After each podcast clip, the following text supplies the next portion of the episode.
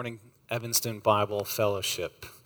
Real privilege to be with you here this morning, and I bring uh, greetings in the Lord Jesus from the other end of Lakeshore Drive down in Hyde Park, uh, where my wife and I are members and serving at Holy Trinity Church. Uh, it's a real privilege to be here with you. Uh, I know Johan uh, from back in the day and a few other folks uh, that are coming out of the woodwork. Um, but it's a real joy to be with you this morning. Let's, let's turn to God's Word. Uh, as you heard read, we will be in 1 Kings 18. Uh, and good for you, a long passage does not mean a long sermon. Ishmael and Queequeg had just signed papers committing to sail as whalers on the Pequod. And they were stopped by a man on the street who was dressed shabbily. He had a faded jacket and patched trousers. And this man began questioning them. What is it that you know about the captain under whom you will sail? Have you heard the stories about him?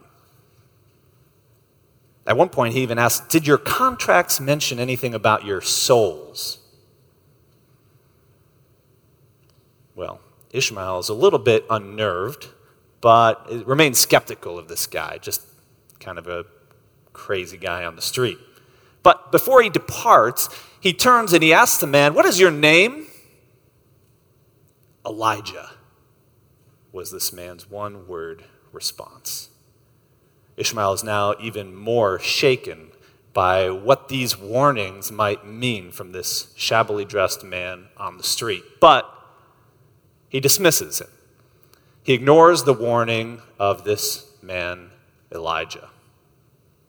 Well, in the coming weeks, we will be considering Elijah, but not from Moby Dick, but Elijah from the Bible, the prophet, whose story is recorded in the historical narratives of 1st and 2nd Kings. He's a prophet that served in some of the darkest days of Israel's history. First and Second Kings actually record the story of the deterioration and destruction of the nation of Israel. They had reached a high point under David's son, King Solomon, and from there they had a hard fall. Ten tribes, the, the, the nation divides after Solomon's death. Ten tribes go north and they kind of begin their own kingdom, the northern kingdom of Israel. They set up their own worship facilities and a temple. They're worshiping now golden calves like they did at the Exodus. And they get their own kings. And these kings go from bad to worse. Until finally, in 1 Kings 16, right at the very end, we are introduced to a king named Ahab. And it's in response to this king that God sends his prophet, Elijah.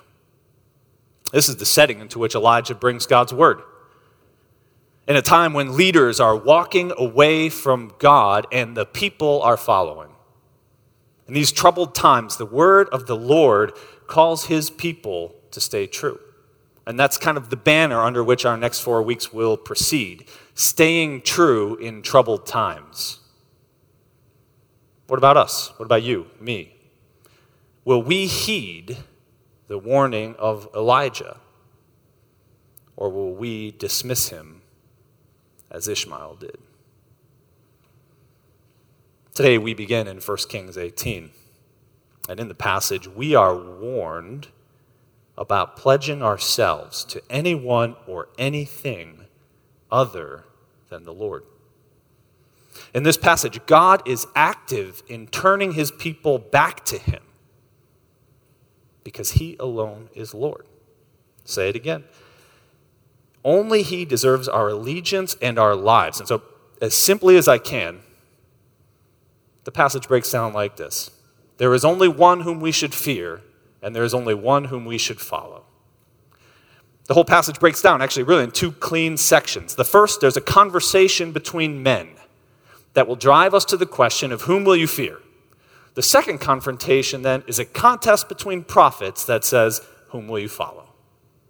Let's begin verses 1 through 19, where Elijah confronts King Ahab and we are asked, Whom will you fear?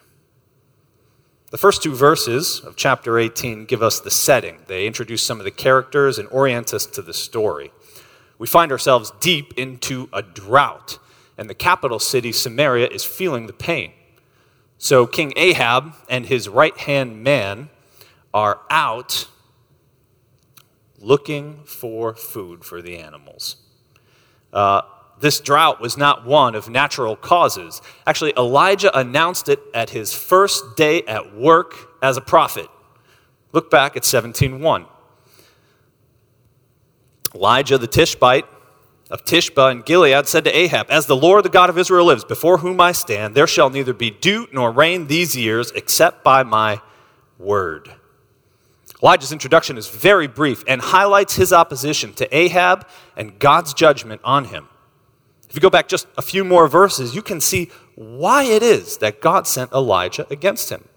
1630, uh, Ahab is introduced as having done more evil than all the kings before him. And that's saying something if you know about the kings that come before him.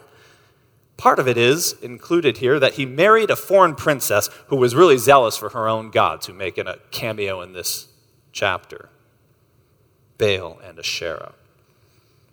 Verse 33 then gives us the most damning summary of this man.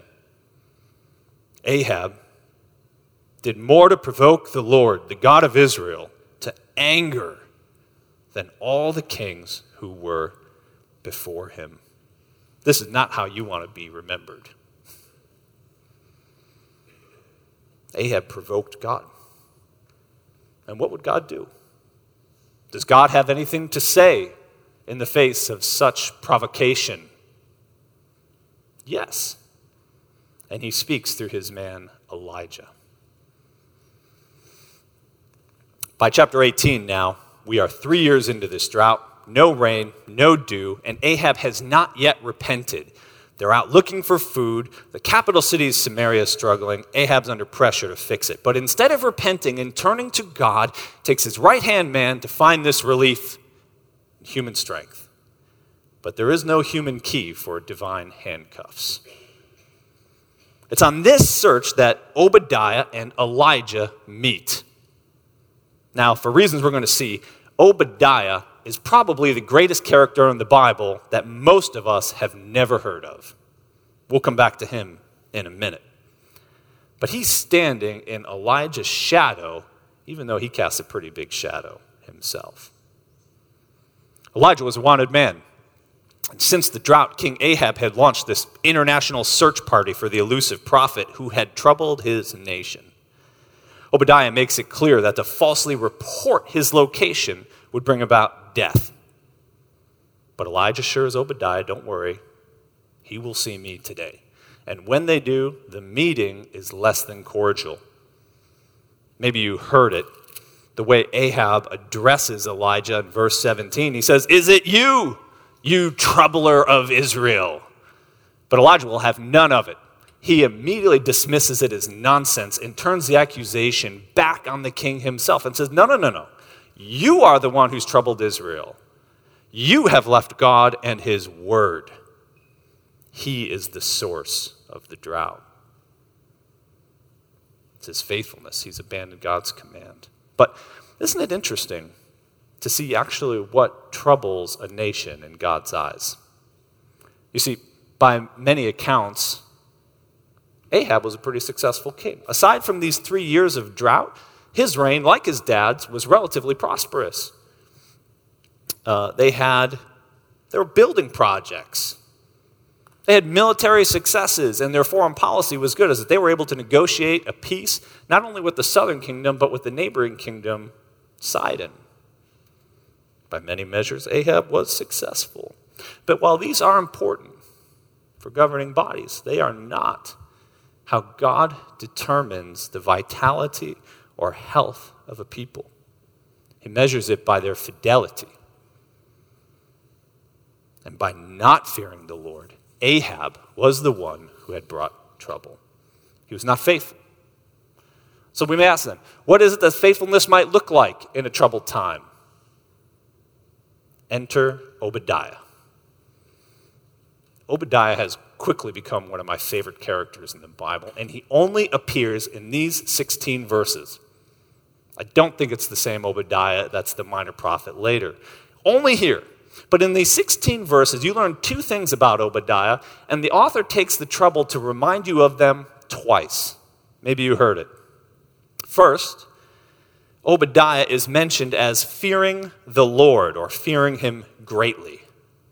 Second, at the risk of his own life, he saved a hundred prophets from Jezebel's execution squad, that is, the queen.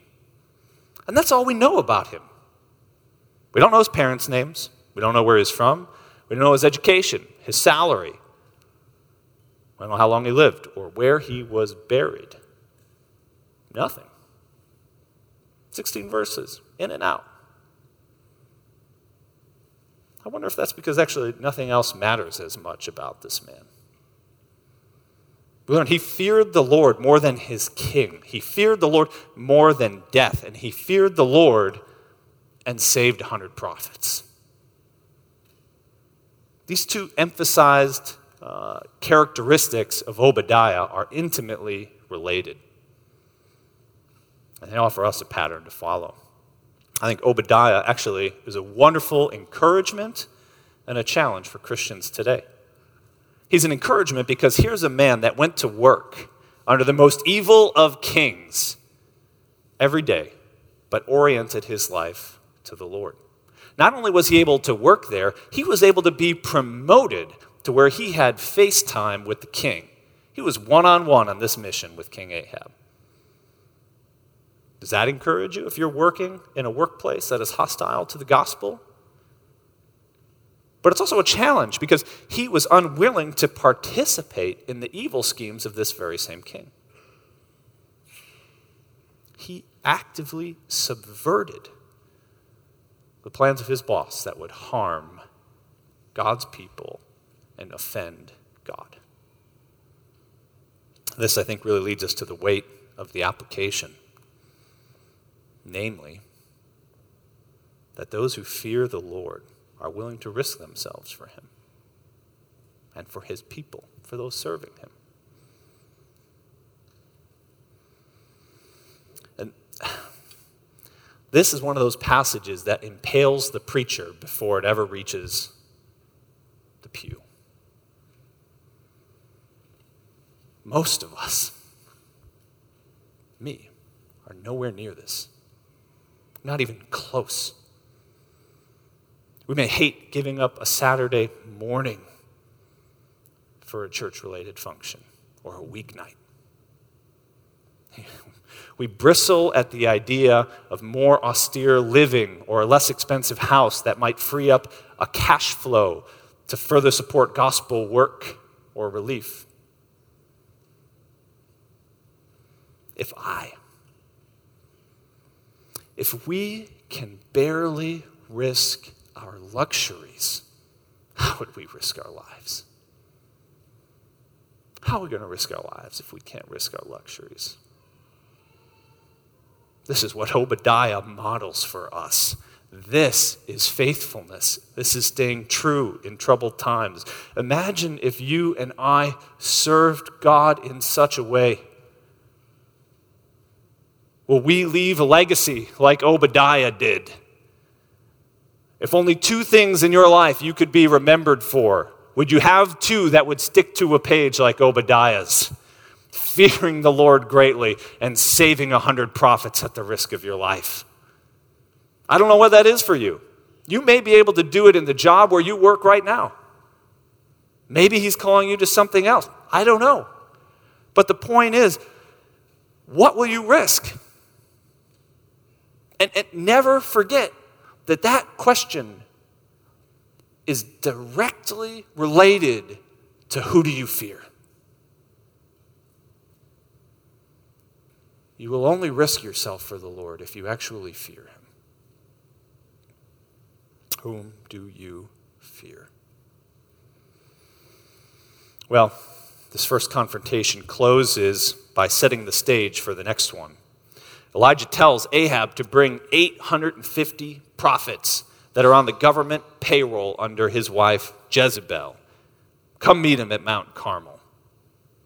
And so this conversation between men in verses 1 through 19 now shifts to a contest between prophets. And if the question that comes out of the first confrontation is, Whom do you fear? In the second confrontation, the question becomes, Who will you follow? Look at verses 20 through 40. Elijah's concern for the people is evident from the start. All the king, or the king and all the prophets are assembled, but Elijah looks right past them. Look at verse 21. They're all gathered. In verse 21, Elijah came near to all the people. This is who Elijah actually wants to deal with. And he confronts their indecision. This is his diagnostic question for the spiritual state of the people of Israel. He looks at them and he says, How long will you go on wavering between two opinions?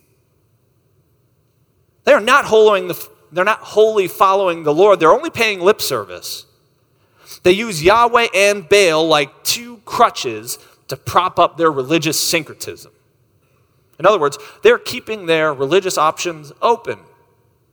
They follow one set of moral or religious obligations when it suits them, and then may jettison those same convictions later for ones that are more convenient for the moment.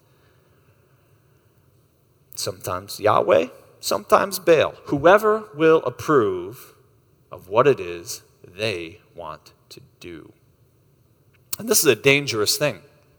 It's dangerous for them, it's dangerous for us, because what it is, when you're in this position, when I'm in this position, what we do is we begin to justify our actions by appealing to a religious set system, religious, cultural, moral system of some sort. And we say, well, this says it's okay, so I guess I'm all right. But then, even if that contradicts another one that we say we hold, what do we do? We live in this tension. But we don't want to lose one or the other because we relish the superiority, the ability to be the one making that decision. We don't want to have any claim put on what we can say, think, feel, or do. And we think we might exonerate ourselves by appealing to this religious system. But what are we doing? What we're really doing is just cherry picking our religious commitments. We're setting ourselves up as the real religious authority. And this happens, uh, this happens in church sometimes we prioritize or emphasize or really only highlight one element of the scripture to the neglect of others. Think of, um, think of the person who is rightly and admirably con- con- concerned for the marginalized and or the poor. They trumpet the Bible's teaching about the Good Samaritan and loving your neighbor. Rightly so. Amen. The Bible is their authority behind their work. But when the Bible has something to say about money or your commitments to a local congregation or sexual morality, all of a sudden the Bible is dismissed in favor of contemporary sociology. And whatever the culture is approving or what they want to do now becomes the new set of beliefs. So, which is it? That's what Elijah asks. Are God and His Word your authority or not? Don't play pious by appealing to the Bible as an authority only when it supports your agenda and not when it contradicts you. Elijah confronts us with the rhetorical question, and the force of which is to tell us to quit hedging our religious bets. Commit. It's striking, the people's answer. Maybe you heard it. The end of verse 21 the people did not answer him a word. The author may as well have just said, guilty as charged. Their silence, like our own, confirms the diagnosis. So, to address their spiritual anemia, Elijah proposes this great contest. He says, Let's see which God actually is worthy to be followed. We're going to get you off the ledge. You're going to pick one or the other. If God is the real God, follow him. If, if Baal is, then fine, follow him. So, each prophetic order gets an altar and a bull. They're going to pray and Whichever God responds with fire is the real God. And so 25 through 40 actually become one of the most memorable scenes in the whole Bible.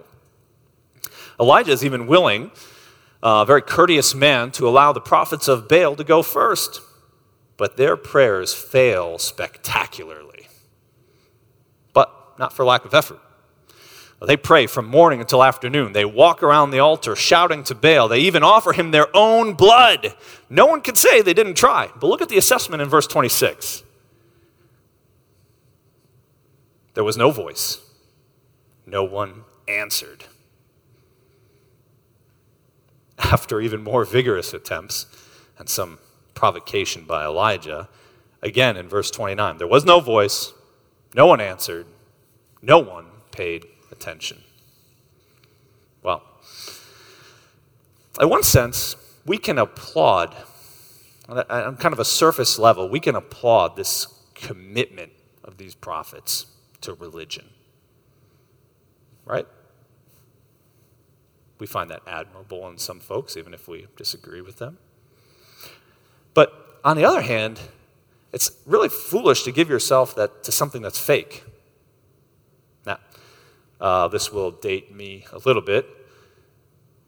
If, how many of you would applaud such a person? Somebody who earnestly defends the claim that the reason your TV or computer or phone doesn't work is because of furry little creatures called gremlins.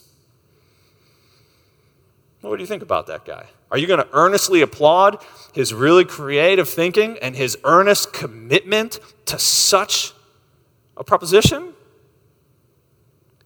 I hope not. I hope we would take steps to get that person appropriate care. They need to come back to reality.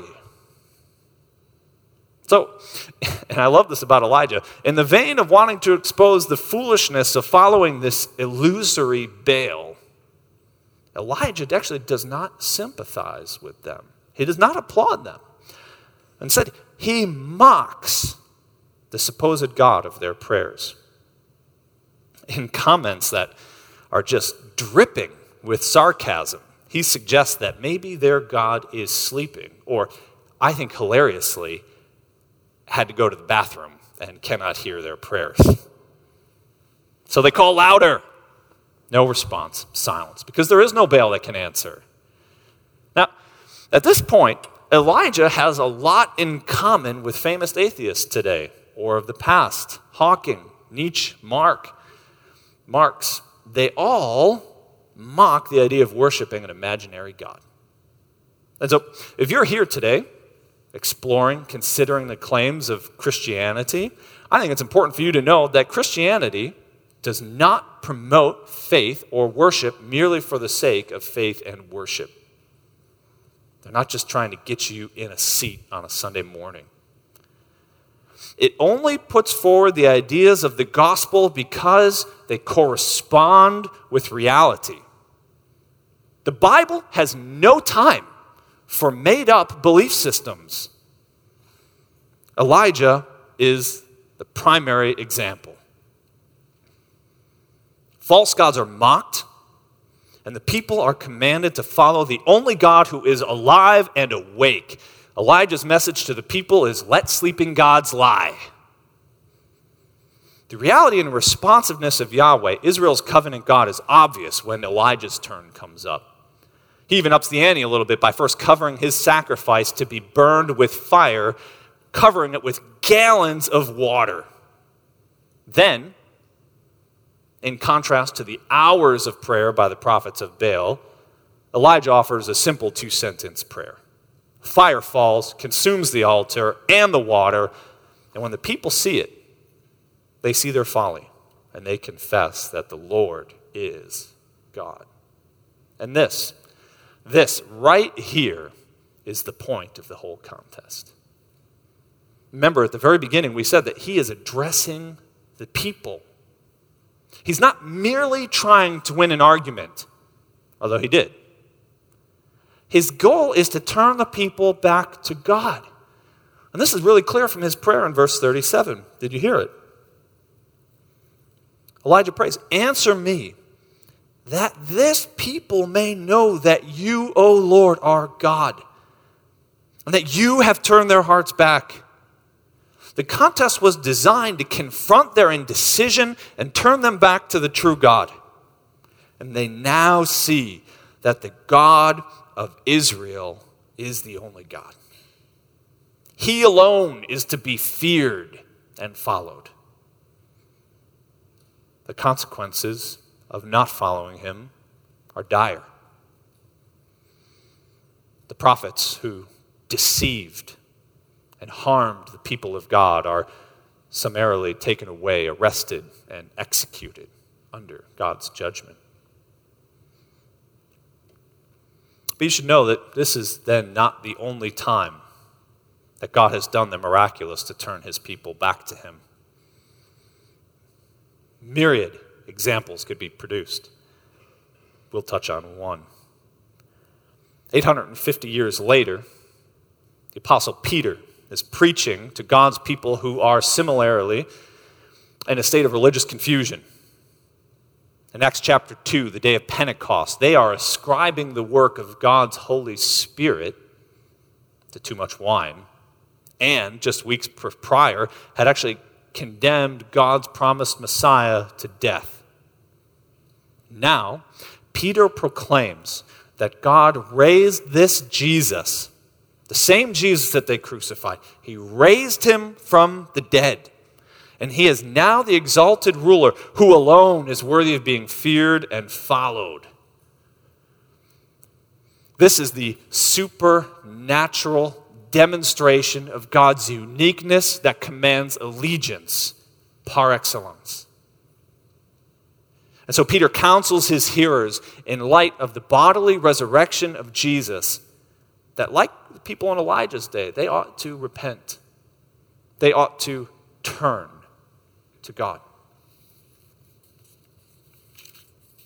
So this morning,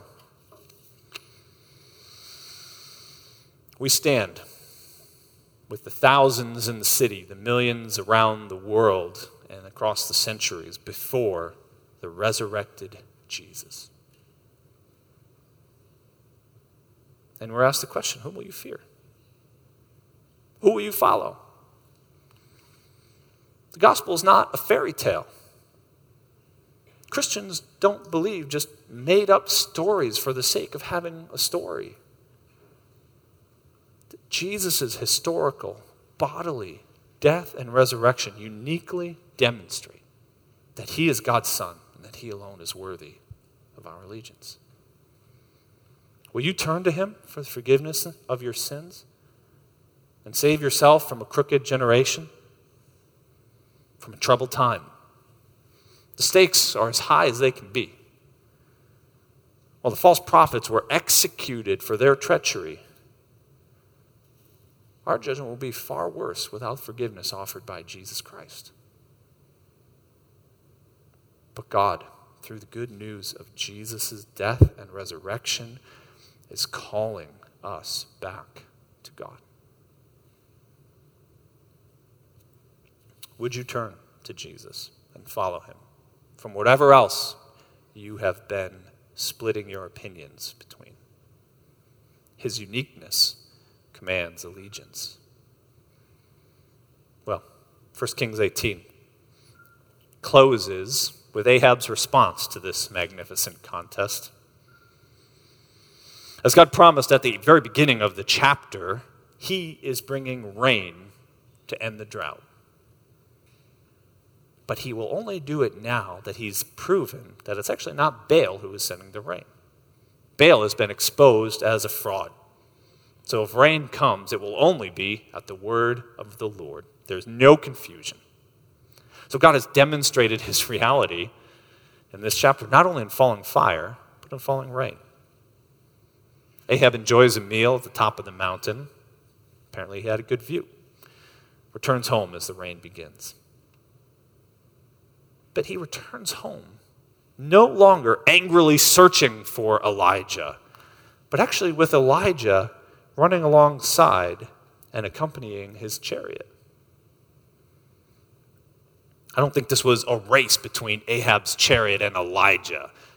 they're actually running together. Elijah is leading the way for the king, God's word before the king. This most evil of kings who was looking for him and called him the troubler at the beginning is now at peace with this prophet.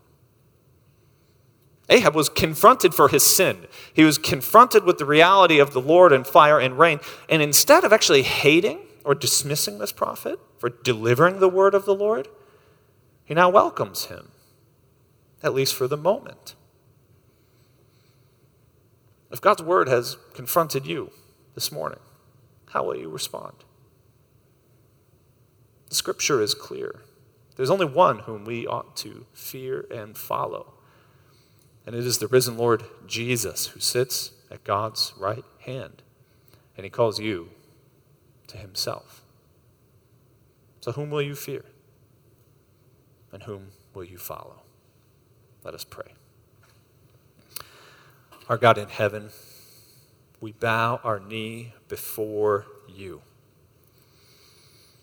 as the only living and true God the God who sent his Son to pay for sin, who rose again and lives now evermore, and who will come again to judge the living and the dead.